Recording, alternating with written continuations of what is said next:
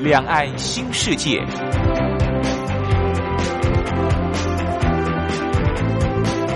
这是一个让您打开视野、胸怀两岸、放眼全球的云端世界。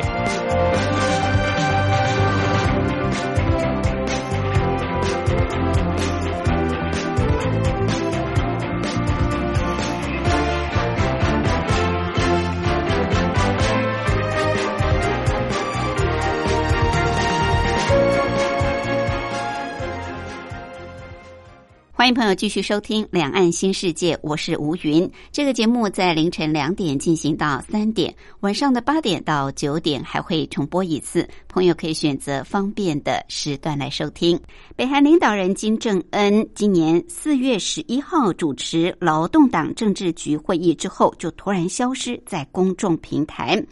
原本以为四月十五号他的爷爷金日成一百零八岁冥诞，金正恩应该要出席这项重要的活动，但是他没有出席。甚至四月二十五号是北韩建军八十八周年，金正恩依旧没有出席庆祝活动，也因此他的健康状况就引起各方的热烈讨论，谣传跟阴谋论也相继的出现。而金正恩在神隐一段时间之后，哎，他最近又出来了。他主持了肥料工厂的完工仪式，甚至又出现在劳动党的军委会会议上，而且在军委会会议上，他还做了非常重要的一些大政方针的指示。金正恩行踪的飘忽不定。居然让国际情报出现竞赛的状况，甚至许多的大国周边国家对于他的行踪、他的健康都非常的关注。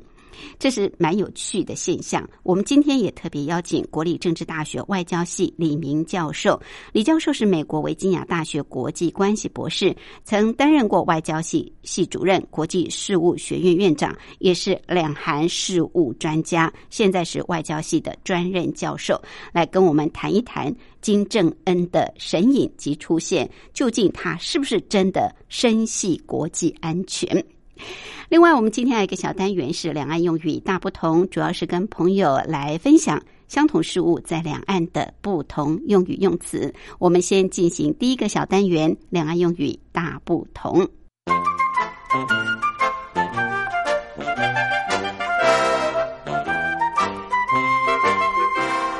两岸用语大不同。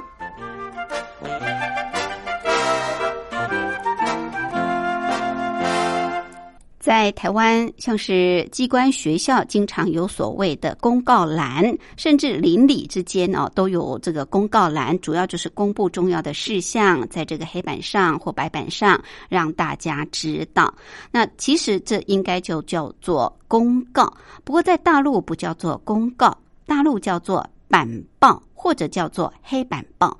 板就是黑板的板，板报、黑板报，其实就是台湾所说的。公告的意思。另外，我们知道，在大陆地区有许多的农民工，为了要能够有更好的生计，有更好的呃赚钱的机会，那么都会到大城市里面去打工。不过，我们知道，中国大陆目前还是实施所谓的户籍二元制，也就是你是农村的户口。那么，尽管你到城市去打工去工作，你还是不能拥有城市的户口。所以呢，像这些农民工，他们到城市去工作，因为没有固定的户口，没有固定的工作，所以就被称为是盲流。盲就是盲人的盲，流动的流，盲流，这是在大陆特有的专有名词。好，那说到这个工作，我们都需要有休假的时候。但是如果这个休的假比较长，我们会说是长休假哦，或是休长假。呃，休长假在大陆呢，就简称为长休，长短的长，休息的休。长休在台湾就是所谓的休长假的意思。再跟朋友复习一下，在台湾所说的公报。在大陆呢，叫做板报或者是黑板报，那我们也称为是公告或公报。另外呢，台湾啊所说的休长假，在大陆叫做长休，休息的休。大陆的专有名词“盲流”指的就是从外地到城市来讨生活，因为没有固定的工作或者是户口的这些人，就称之为是盲流。好，这是今天在两岸用语大不同跟朋友分享的。音乐过后，我们就进入今天的主题单元。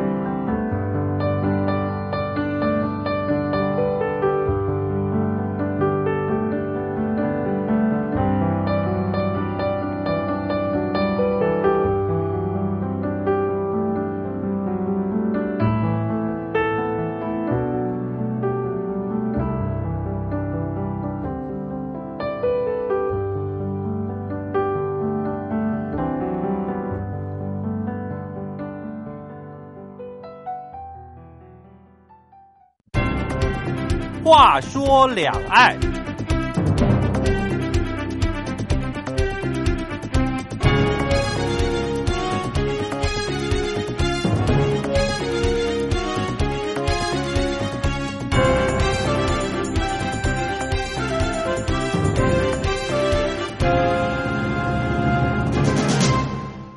韩是当今世界上最封闭的国家，原因出自它缺乏安全感、对国际社会的不信任，以及敌视西方国家对它围堵跟制裁。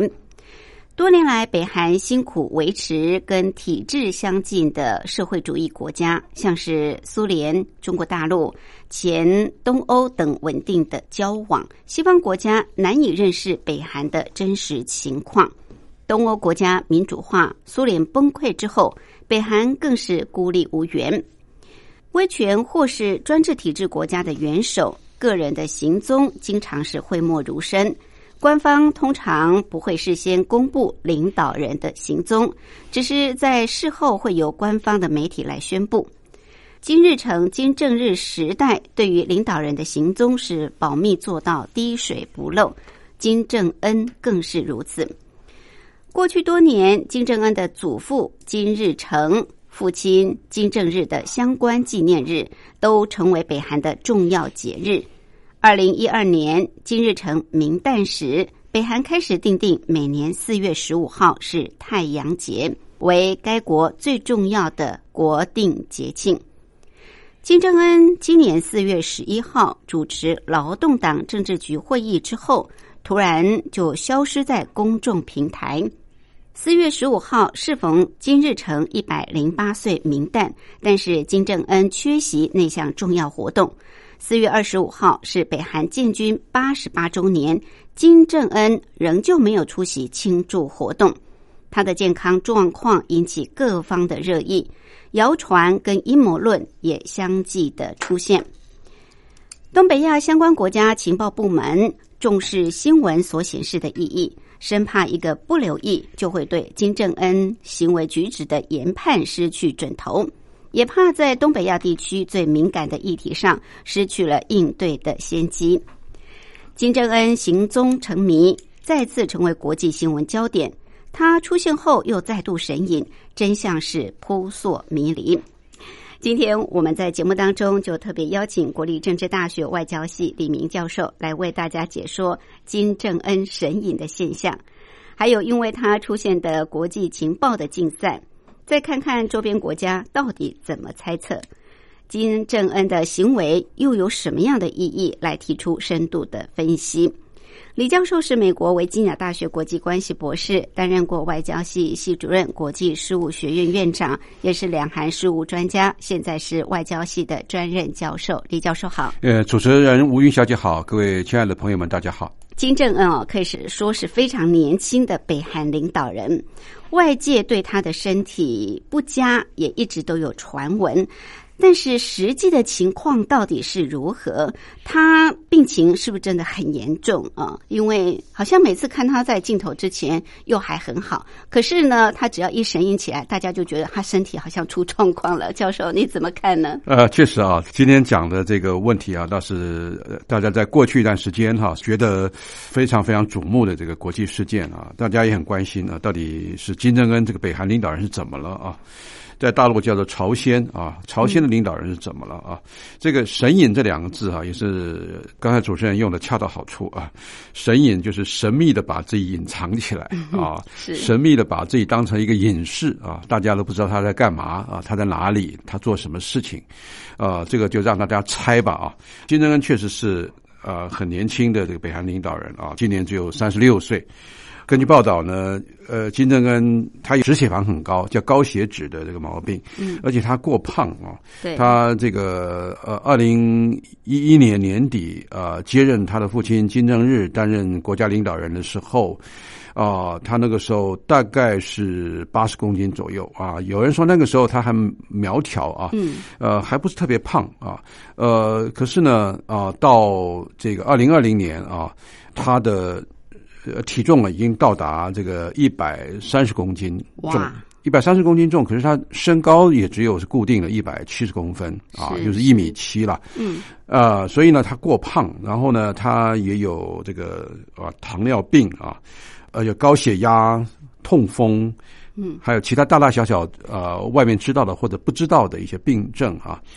所以，特别是肥胖，尤其是严重啊！大家看他这个样子啊，连走路都困难啊。对，他可能也有他的麻烦。他呃吃的过好啊，他都是喜欢吃红酒啦、大鱼大肉啦，他也喜欢吃，据说是俄国来的这个鱼子酱哦，那个都是高胆固醇的东西啊。是这个由美国的智库呢，在二零二零年四月啊啊，就是大家猜他在哪里的时候。就已经就说了啊，说金正恩的这个健康早就已经亮起红灯了啊，在一个不乐观的一个情形之下啊，金正恩或许啊历经了这个心脏血管的手术失败啊，或者已经成为植物人啊，那这个就是大大的出乎大家的意外。大家认为说他可能呃身体不好，可是有那么严重吗？啊？那呃，另外呢，路透社呢，甚至于啊披露。啊，说北京啊已经派遣包括医疗专家在内的团队啊，多人啊前往北韩去抢救金正恩等等啊。那日本《时代周刊》呢也说，这个金正恩已经成为植物人，林林总总啊，各种各样的说法啊，就是一夕之间，那么就啊爆炸开来了啊，各方。也领教了这个金正恩神隐之后所出现的这种国际媒体的效果跟错综复杂的这个政治意义。金正恩呃不露面的时候啊，北韩当然就显得是这个讳莫如深啊，不太愿意说。呃，长期以来，北韩的媒体也不太愿意对这个外界对于金正恩在哪里做出呃详细的解释。嗯，啊，他们看起来还是比较保守一点。等到金正恩出现了以后，北韩的媒体才大规模的报道。这个，我想这是他们的行为模式。是，呃，所以呢，金正恩不露面，北韩的媒体就不太讲。可是金正恩一露面了以后呢，那那大家就。啊，就是广为报道啊，说是金正恩很健康啦，然后呢，他这个日程非常的正常啦。可是呢，看起来啊，无论是北韩或金正恩呢，都有心要操弄，而且到目前为止意犹未尽。嗯啊，金正恩跟北韩看起来更是让我觉得他是以逸待劳，只是让大家觉得紧张兮兮的。是这个金正恩。在北韩媒体，当然他是最重要的人物嘛，啊，必报道的，甚至每天的头条新闻一定要报道他的行踪，他说了哪些话。那这是一个专制体制国家呃媒体特有的一种现象。可是，在国际媒体也非常的关注他这一点哦，大家就会觉得说，这个小伙子怎么那么有魅力啊？这个随时随地他的出现，他的一举一动，他跟谁见面，他讲了什么话，做了什么事情，好像都牵动整个国际。局势一样，金正恩过去也曾经在北韩的媒体消失过，但是最近这一次不止在北韩媒体消失，在国际媒体，刚刚这个教授也提到了，就很多种说法，说他中风啦，说他可能成为植物人，说他可能走了等等啊，尤其是在四月份以后。这个有两个重要的这个节日，他都没有出现嘛，就是太阳节跟建军八十八周年啊。所以金正恩在四月以后的这个神隐就特别特别的受到关注。为什么呢，教授？哎，当然，这个确实啊，这个其实金正恩的长期的不露面啊，这个也不是第一次出现了啊。他在刚刚讲了，二零一一年十一月，他父亲去世以后，他就掌握政权啊。不过呢，他那个时候行为倒是蛮低调的啊。北韩也是受到儒教思想影响非常大的一个国家啊。那当然，日本也是在儒教文化圈之内啊。儒教思想啊，让这个呃南北韩都是这样啊，就是他们父亲呃去世以后，或者是父母亲去世以后，都要守孝三年啊。呃，那么在金日成，也就是他祖父过世以后，他的这个父亲啊，金正日啊，嗯，他在呃接掌政权的时候也是非常非常低调啊。呃，这个从金日成一九九四年七月过世以后，一一直要到这个一九九七九八年金正日才正式的接任所谓国防委员会的委员长啊。坚持这个呃低调，而且不去接掌那个最高位置，连续三年，就是所谓的守孝啊。这个他们很重视这样子。那金正日去世以后。一样的啊，金正恩也是非常低调，很久，大概三年以后，也才接掌所谓的政权，啊，来这个就任他的那个最高的这个位置啊，也就是这个所谓国防委员会委员长的这个位置，他们都要维持低调，然后呢博得民心，然后呢也在很多的场合啊，就是说明他们是很重视这个孝道伦理。呃，不过话说回来啊，就是我刚刚讲了。金正恩长期的神隐呢，其实是好几次了啊。嗯，二零一四年啊九月到十月间呢，那次是最显著啊。金正恩曾经长达四十一天没有公开露面，他缺席了那个时候的最高人民会议。他的父亲金正日就任劳动党总书记十七周年的中央报告大会，其实那个时候金正日已经走了啊。嗯，那可是金正日的那个就任劳动党总书记呢是非常重要的这个时辰，所以呢都有所谓纪念日，还有还要为这个事情进行这个大会。而且呢，金正恩呢在二零一四年的九月到十月之间呢，又缺席了劳动党创党这个六十九周年纪念日。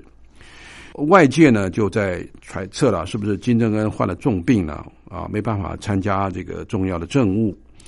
哦，可是那个时候，根据南韩的情报资料显示，那个时候金正恩的神隐啊，是为了摘除他脚踝上的囊肿啊，啊，所以他脚踝上有病啊。那个时候走路非常非常辛苦，所以金正恩再次出现的时候，果然是手拄着一根拐杖，而且这个好像是。很难走路啊，呃，举步维艰啊。这个是二零一四年的那个长时间长达四十一天的身影。另外呢，去年二零一九年九月十号，金正恩出现在这个超大型火箭炮的试射以后，大概就一直要到十月十号，有一个月左右没有公开露面啊，一直要到十月九号啊才出现视察部队的这个行程。这个也是啊，有一个月的这个时间啊，也是神隐啊，所以啊，过去我们看得到的，还有比较这个长时间呢，就是二零一四年、二零一九年。那时至今日啊，二零二零年的时候，他是在一月十五号出席新年纪念公演之后，居然还神秘的啊，这个把自己隐藏起来二十天啊，等等二月十六号才再度出现，跟政治局的成员参拜。他的这个爷爷锦绣山太阳宫啊。那么之后呢，啊，在二月二十八号又再次出现在视察射击训练当中。换句话说，二月十六号以后又隔了十二天才又出现，所以他经常是大家都不知道他在什么地方。嗯，那这一次更近的一次就是四月十一号在劳动党政治局会议之后，也不曾公开露面。这个比较长的时间，大概有呃将近三个礼拜。那金正恩的这个健康恶化的传闻呢，就从此甚嚣尘上，就大家都觉得说他可能是出了问题。嗯，那出了问题以后呢，到底他怎么了？他会不会有一些让大家觉得说呃事后才知道的一些阴谋，或者是一些呃可能啊？现在倒也不不一定会南侵了哈，呃，侵略这个南海，因为南海也已也已经不是无下阿蒙，只是金正恩会不会在试射飞弹呢，或者是还要再去搞这个叫做地下核爆的这个试验，大家都不知道，大家都在猜。其实金正恩他没有魅力，嗯，啊，你看那个头发理的那个样子哈，呃，也不见得会大家都会理他同样款式的这个头发，他其实他并不是魅力啊，他是让人家害怕。嗯啊，因为他那个小伙子三十六岁，大家都不知道他脑袋里面是想什么东西，是他会做出什么样的一个惊天动地的这个大的阵仗出来。嗯，人家是害怕多于喜欢他，所以我想那个金正恩可能就是抓住这一点啊，让大家去猜他每次呃这个消失在荧幕、消失在这个媒体，他到底是那么做什么去了？是好，所以。大家这么关注，是因为害怕他做出不理性的一些行为举动，就好像他在北韩对付自己的这些呃过去的亲信或者是亲戚哦，真的是不择手段，让人家觉得看到了都会胆战心惊。好，那也因此呢，金正恩的神隐之后哦，不管是美国、是日本、是中国大陆哦，大家都在猜测，大家也都有对呃他神隐消失这些事情的一些看法。那究竟这些大国怎么来看？我们待会儿休息过后，进一步来请李教授分析。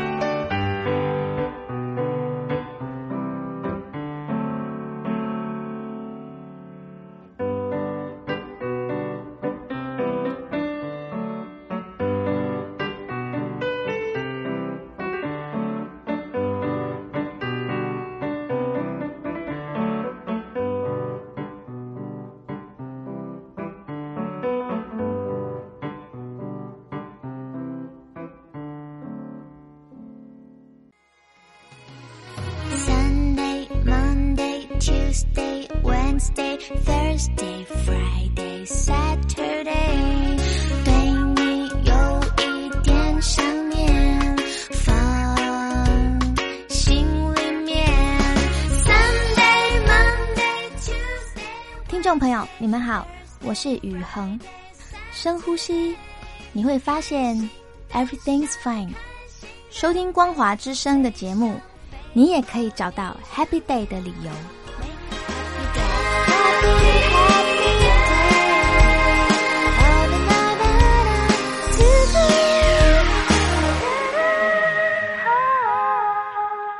我是吴云，我们今天节目的贵宾是国立政治大学外交系李明教授。李教授是美国维吉尼亚大学国际关系博士，担任过外交系系主任、国际事务学院院长，现在是外交系的专任教授。李教授也是两韩事务专家，所以我们今天也特别邀请李教授来谈谈北韩的领导人金正恩最近呢这个神隐，让国际之间把这个媒体焦点放在他的身上，大家都在找他。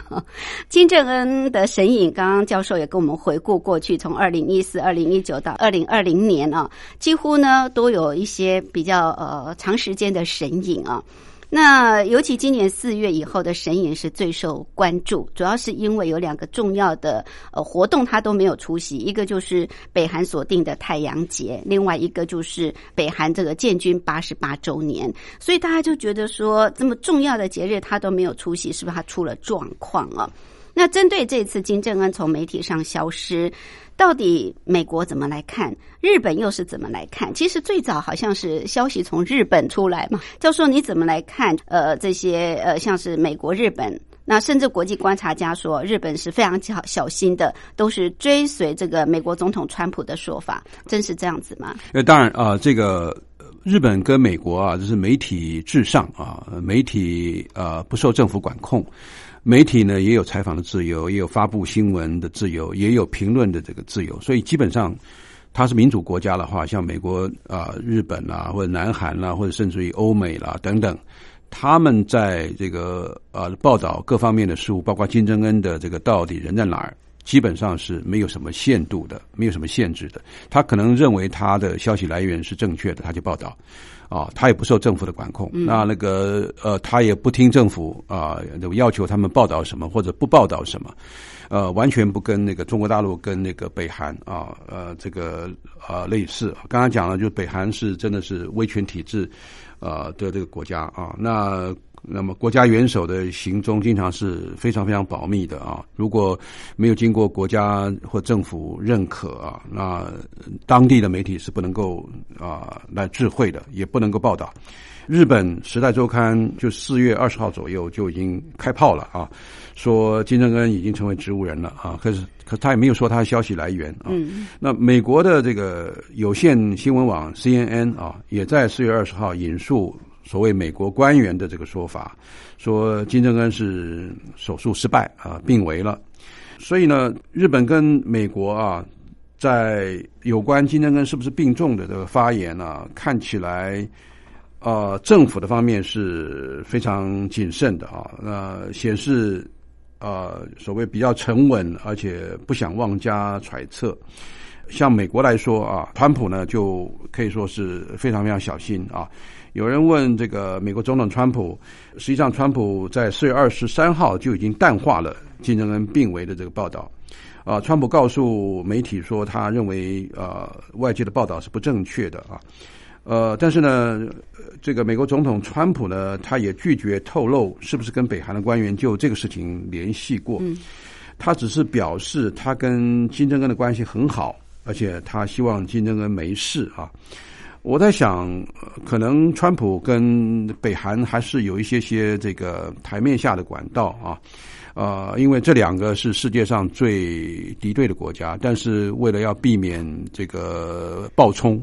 避免有消息不正确啊、呃，他们之间虽然没有热线啊、但是呢也害怕，因为没有热线啊、可能啊、会有误判啊、会有误解，会有误算。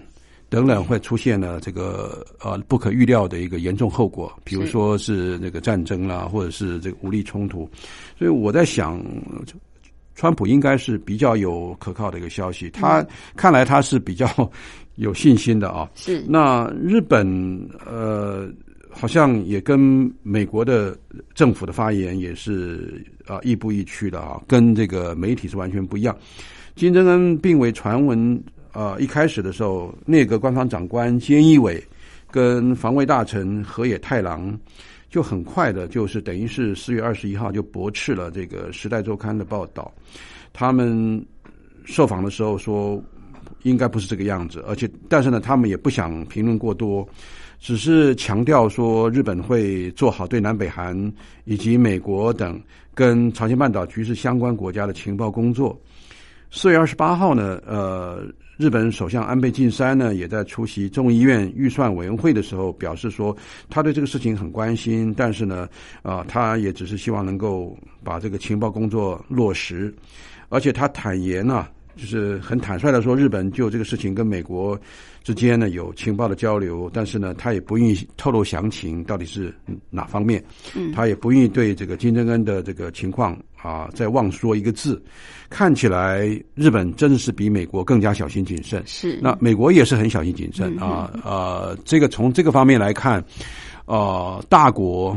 反而是比较小心谨慎。对政府来讲的话，他们不愿意在这个问题上面节外生枝。嗯，其实啊，最关心金正恩安危或者是金正恩病况的，应该是南韩啊，因为。南韩跟北韩是邻界，而且经常就担心北韩的试射飞弹啊、发展核武啊。那自从文在寅上台之后，其实他很努力哦，要跟北韩做一些对话，希望化解呃这种武力冲突的这些危机。因此，从首尔的立场来说，当然就是很不愿意看到金正恩呃这个前景生变。那到底南韩政府怎么来看金正恩的神隐？我们知道，南韩新当选的国会议员当中有两位是从北韩投奔到南韩的，他们也有不同的说法。按理说，他们对北韩应该是最清楚、更了解哈。那情况到底怎么样？呃，这个问题问的很好啊，就是南韩政府怎么样看金正恩的神隐呢？嗯，呃，而而且刚刚主持人说的很好，就是说，南韩是因为事关自己的安全啊，国防安全，然后这个我们知道三十八度线南北其实是只有四公里，非常近的，火炮可以说从这个北韩几千门的这个大炮一发射以后啊，就是。呃，从北韩的说法，就是百万人以上的首尔的市民就会遭殃啊。所以，南韩文在寅政府跟以前的政府的官员都是一样的，就是很在意啊，这个北韩会不会啊、有什么样不正常的动静，会不会有什么样让南韩所无法预知的一些的这个这个的冲突啊，是不是能够让这个冲突的因子减到最少啊？呃，不要让两韩已经辛辛苦苦文在寅从二零一七年上台以后所这个建构起来的一个比较稳定的南北韩的关系前景生变啊。嗯嗯呃，当然，呃，南韩更小心啊，在呃，就是日本《时代周刊》说金正恩已经成为植物人，那么又说北京已经派遣医疗团啊到那个北韩去抢救金正恩。那个时候，南韩政府的官员呢，啊、就驳斥了这个日本跟美国 CNN 的报道。南韩的官员说啊，他们并没有侦测到北韩内部出现到异常的活动的迹象，啊，这个是呼应了这个川普的一个说法啊。那更有甚者啊，就是再进一步啊，就是呃，南韩的统一部的部长金炼铁啊，啊，他这个名字非常好啊，金啊，黄金的金，这个我们都知道，南韩姓金的很多啊，炼铁这是。呃炼铁矿啊，这个把这个把那个铁砂把它制成钢啊，那个叫炼铁，所以它的名字叫金炼铁啊，看起来就是呃八字很重的样子啊。金炼铁就说了啊，他说金正恩的神隐呢，是因为呃全世界这个新冠肺炎的疫情啊非常严重啊，他是到外地去避疫去了啊。金炼铁说啊，北韩确实没有什么异常的状况啊，南韩是有足够的情报啊、握在手上。啊，来作为支持啊，所以对于所说的金正恩因为呃血管手术啊呃病危啊呃或者是在北韩东海岸这个疗养的这个说法，呃，金链铁说这个是十足的是假新闻啊，而且韩国国家情报院是在五月六号，我们知道金正恩曾经在五月一号啊露面了、啊，那么来为这个啊北韩顺天这个地方的这个肥料厂剪彩，在呃五月六号的时候，韩国情报院说啊。这个金正恩是没有接受所谓的心脏手术，而且金正恩的心脏也没问题啊。我觉得他这个南韩的情报院呢，也是说的很满了。嗯，呃，他说金正恩没有心脏的问题，金正恩那么久没公开露面呢，这个当中也看出来北韩是施政很正常啊。呃，首尔有一个《东亚日报》，《东亚日报》说啊，北韩虽然自称啊，并没有新冠肺炎的确诊者。但是呢，金正恩的幕僚跟一些高阶的官员确实是感染到了这个疫情，而且疫情是呃颇严重的啊，只是外界不知道。所以金正恩呢，必须要保全自己，他要离开平壤一阵子时呃时间。所以金正恩为了躲避新冠肺炎的疫情，所以呢，确实曾经在东岸这个圆山这个地方。度假，并且逗留过啊，嗯，呃，所以这个是啊，南韩确实非常非常小心谨慎，而且呃，这个报纸啦，还有统一部的官员呢，都做了呃详细的这个说明。不过呢，两名从北韩逃到南韩呢，也就是所谓的脱北者，他们有两位啊，那么才赢得了这个南韩四月十五号的这个国会议员大选，一位叫池成浩。一位叫做泰永浩，后来泰永浩改名叫做泰救民啊，救民救国的救国救民的那个救民，他们两个人呢，就是语出惊人啊啊！池成浩这位呢，也是新任的国会议员啦，他在五月一号就说了，他有百分之九十九肯定金正恩是手术已经失败，已经啊在几天前过世了啊，所以北韩根据他说法是即将宣布金正恩的死讯。啊，这真的是令人吓一跳啊！那另外一位刚刚讲的新科国会议员叫泰救民，他也是一个脱北者啊，就从北韩啊跑到南韩去的啊，他也呃有这个类似的一个说法。不过呢，呃，正是五月一号当天，金正恩呢却现身在这个顺天的一个磷肥工厂的竣工典礼，他做了剪彩。显然是有意向外界呢打破这个病危或者是已经死亡的谣言啊！为这个事情啊，池成浩跟泰救民呢啊，他们觉得非常非常不好意思，他们向南韩的国人道歉，说他们呃其实并不是有意要误判，只是误判已经造成了。突然是耗损了南韩民众对于脱北者观察北韩政情的一种信任度。本来认为他们是最可以信任的，他们消息是最准确的。是，没想到他们可能加注了自己的好恶或者是意识形态，然后让这个消息呢却是。非常非常的不准确，嗯这看起来又是这个啊，整个事件哈一个额外的一章啊。个人来讲，我认为是蛮有趣的。是，所以这个预测啊，必须要有更完整的资讯，才能够比较准确啊。刚刚提到的美国、日本啊、南韩啊，我想这个对中国大陆来说。他们应该是最知道北韩的动态的，最了解金正恩的身体状况，毕竟是兄弟之邦嘛。那到底北京当局是怎么来看待的？甚至刚刚教授也特别提到，金正恩神隐之后出现了，而且去主持肥料工厂的这个完工的仪式，甚至最近出现在劳动党的军委会会议上，还大谈核武的问题啊。有关这个部分，我们待会儿休息过后再来请教李教授。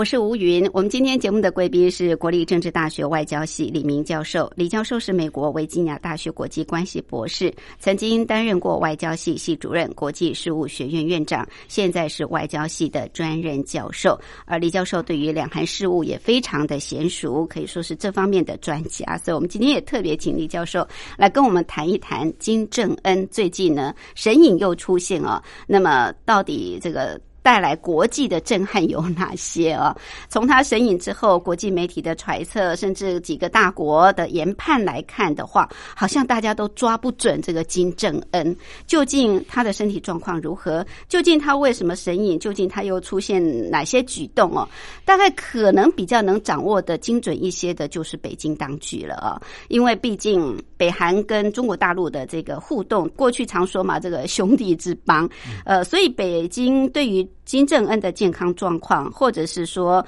呃，这个金正恩对中国大陆可能也比较信任哦。那到底北京当局怎么来看这个金正恩的健康，以及呃北韩当局的这个前景？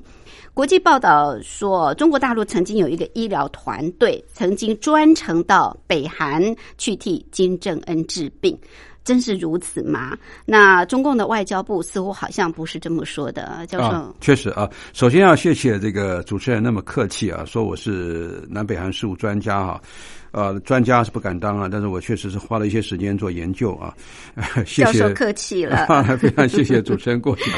不过呃，确实是大陆跟这个北韩呢这两个国家是兄弟之邦，而且也是感觉到他们之间有很深刻的战略的这个依存度啊，可以说是唇亡齿寒啊。呃，我们看长期以来中国大陆东北啊，那么几省啊和这个北韩啊，确实是。是，呃，隔着两个啊江啊，等于是一个图们江，一个鸭绿江啊，隔江相望啊，地理位置是非常近的啊。那当初一九五零年啊，是北韩南侵，然后把中国大陆拖下水啊。毛泽东啊，决定派遣这个所谓的呃抗美援朝志愿军啊，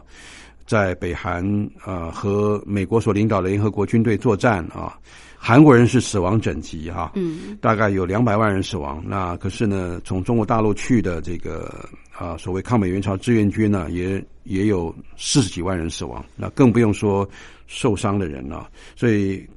看怎么样看待这个呃，北韩在中国大陆的国防的位置，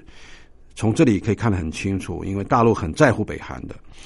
呃，但。金正恩的这一次的神隐的事件啊，我相信呃大陆来说他会很庆幸啊，他没有乱发言啊，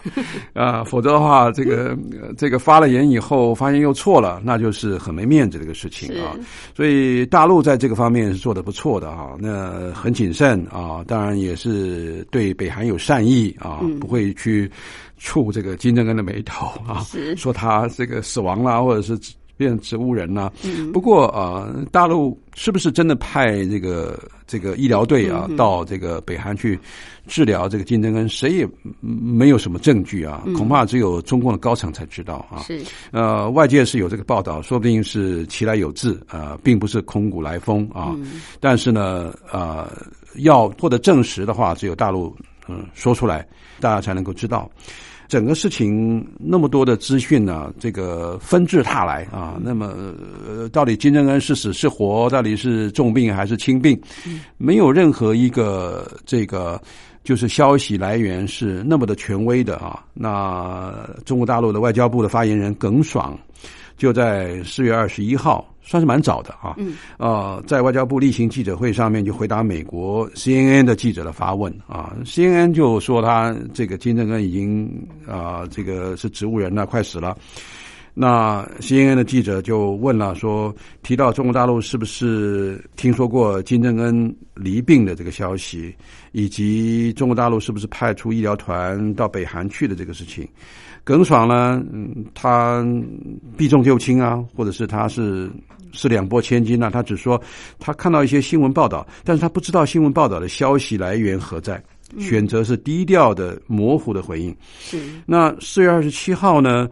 呃，大陆呃外交部又有一个记者会，耿爽再次被问到，呃，是不是有上述的这个情形？耿爽是说不知道报道消息来源，也没有消息可以提供。中方或许认为这个金正恩的健康的议题啊是过于敏感的啊，并不是北京方面可以回应的。嗯，或许呢，呃，北京也认为金正恩的健康状况呢，应该由北韩自己发布，嗯，而不是由北京来说啊。所以，那么从耿爽的立场来讲，他自然是无从回答这个事情，是还是选择这个谨慎、稳重，而且不乱加的揣测。嗯，这个啊、中国大陆在这个方面啊啊、看起来是蛮尊重北韩的，因为他们毕竟是刚刚讲的是兄弟之邦嘛啊。对对是，而且也是威权体制的国家，所以在媒体上面都更加的谨慎发言啊，不敢随便乱说。嗯，好，不过金正恩终于又出现了啊，他最近主持了这个肥料加工厂的竣工仪式，那又出现在劳动党的军委会的会议上。这个军委会会议上啊，他呃提到了很重要的一些谈话，那到底做出了哪些大政方针？而他的这种行踪飘忽不定、阴晴不定的，到底他打的是什么主意呢？教授，呃，当然我也不能猜他打什么主意啊，可能只有他自己知道他要打什么主意啊。嗯我在从这个。呃呃，所谓公开的情报啊，就是报纸的媒体啊，各方面的媒体来研判了、只能这样子啊。那北韩媒体是很高调的，呃，公开了这个金正恩在五月一号出席了这个顺天肥料工厂竣工的剪彩仪式，啊，当然让很多先前怀疑金正恩健康不佳的这个谣言呢，当然就是不攻自破了哈。嗯，可是从那天开始以后，金正恩又有很多天没有再见面了哈。是所以让先前对他健康的臆测啊再度浮上台面。呃，南韩的当局的研判是比较正确的，我认为啊，南韩是很小心谨慎。那南韩说不定跟川普一样，也有台面下的管这个管道去了解金正恩到底怎么样了啊。所以金正恩呃，对南韩来说哈、是应该是比较放心的是，他身体状况应该是平安的了啊。嗯，那躲避疫情是真啊，刻意来模糊是造假，这个是这个是不太对的啊。呃，而且认为金正恩是在研判国际的局势啊，为他日后可能跟美国或者是南韩在做交手的时候在做准备。那么，可是呢，这个五月一号金正恩出现剪彩仪式的时候，有很多媒体，包括日本的媒体也也在也在猜了哈，是不是金正恩找了一个替身来啊？是呃，因为他们说这个牙齿啦、耳垂啦、手上的痣啊，跟发型都有不太一样。可是啊，北韩长期缺乏粮食啊，一般民众的营养状况不佳的一个情形之下、啊，要能够找到像金正恩那样身材的人，恐怕也是很难啊。嗯，所以我个人认为这是不是容易的一个事情。那到底是打什么主意呢？因为他的行踪啊是阴晴不定啊。当然，我觉得他是为了他自己的安全的啊，不要让美国或者是啊、这个情报单位啊、这个美国的情报单位单位，特别是啊，就是掌握他的行踪。是那二方面呢，也真的是啊、避开这个啊、就是新冠肺炎的这个疫情，到外面去安静几天啊。他如果有病的话，也也可能不是那么的严重啊，他也可能是疗养几天啊。他的这个决定哪些大政方针呢？你看啊，他应该是五月三号了哈。呃，重见天日的第三天啊，南北韩边界又出现了这个爆发枪战，双方各自发射了这个几十发的枪弹，还好没有人伤亡。双方在这个事件上面啊、呃是表现了很多的自我节制啊，相信那个是擦枪走火。可是呢，五月一号再度失踪，金正恩三个多星期以后出现的是五月二十四号，他主持了劳动党中央军委会第四次的扩大会议，而且呃扬言说北韩仍然会加强核武威慑的力量，高度戒备外来的威胁，加强国内的军事教育，重整这个军事指挥系统，并且呢，在同一天晋升了好多名的这个北韩的将官，所以看起来呃，这个金正恩健康还是不错的，只不过是让大家这白白的紧张了好多天。OK，好，这段期间他的身影让媒体很忙，也让呃这几个大国哦，希望呃能够做最精准的研判来应对到底北韩有没有发生什么样新的状况。那我想最后请教授分析一下啊，这个金正恩往后到底是不是依旧会是如此的来玩弄媒体，或者是玩弄这些大国？他到底想要达到哪些目的呢？他能够成功吗？呃，当然了，这个金正恩还是会如法炮制啊，会未来。呃，会很多次啊，我们也不知道会有几次。嗯，那他那么年轻，三十六岁，美国的情报官员就在说，他很可能在北韩的政局上面持续另外半个世纪。所以 他的健康状况有可能吗？不晓得，但是猜了。如果最坏的一个情况是他很可能在北韩的政局上面再度呃停在那个地方挂在那里要五十年的时间，因为他每天吃人参啊，每天吃一些高蛋白啊，每天吃这个好的东西啊，让他维持他的这个精神跟体力。虽然他的脚步不太好，虽然他过胖，可是这些都是。按理说，美国的情报官员说这是可以解决的哈，这些都是慢性疾病，哎，对对对，没有什么大问题。对对，但是呢，这个他还是会运用他的这个呃，即使是北韩的媒体或者是国际的媒体，对北韩，特别是啊啊，当做传声筒来帮助这个金正恩呢，能够博取世界媒体的版面。这点他是蛮成功的啊，嗯，呃，无论是他出现或不出现啊，世界媒体都对他很关心啊，成为众所瞩目。呃，现在大家关心的是金正恩的儿子年幼啊，一旦金正恩健康无法恢复的话，这个北韩这样的一个全世界唯一的一个共产王朝啊，将会出现了继承危机啊。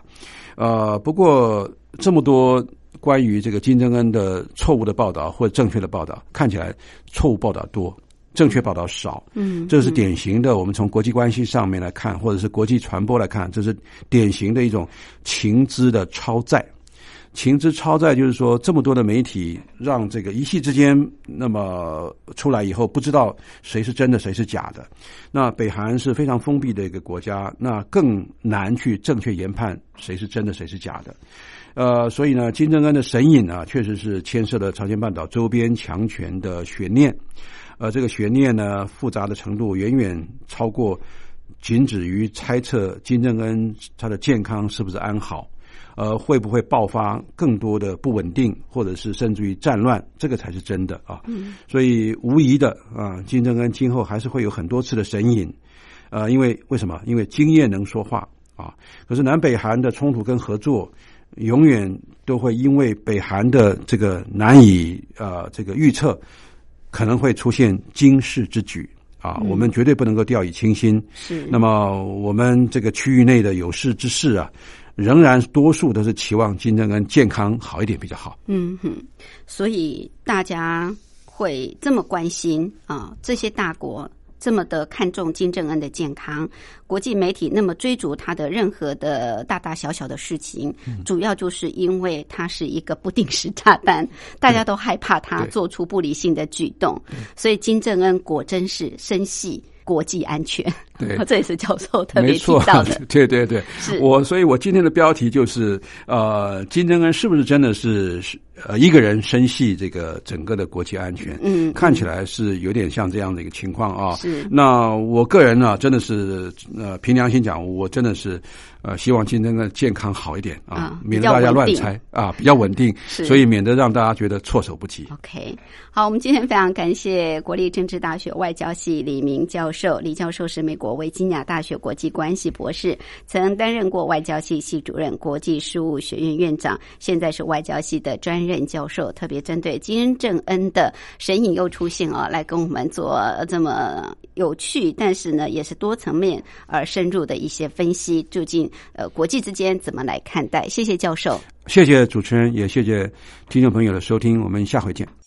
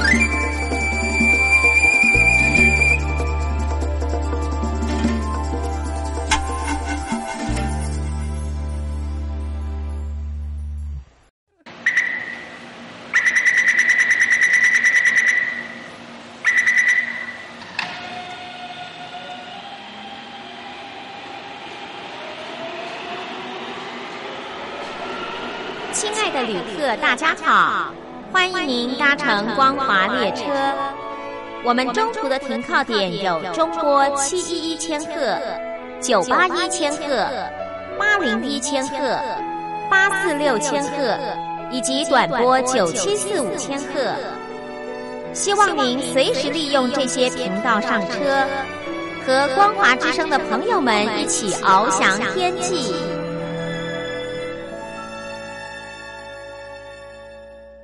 我是吴云，朋友现在收听的节目是《两岸新世界》，进行到这儿也接近尾声，非常感谢您的收听。节目最后，吴云祝福您拥有愉快的休假日。我们明天同一时间、同一频道空中再会，拜拜。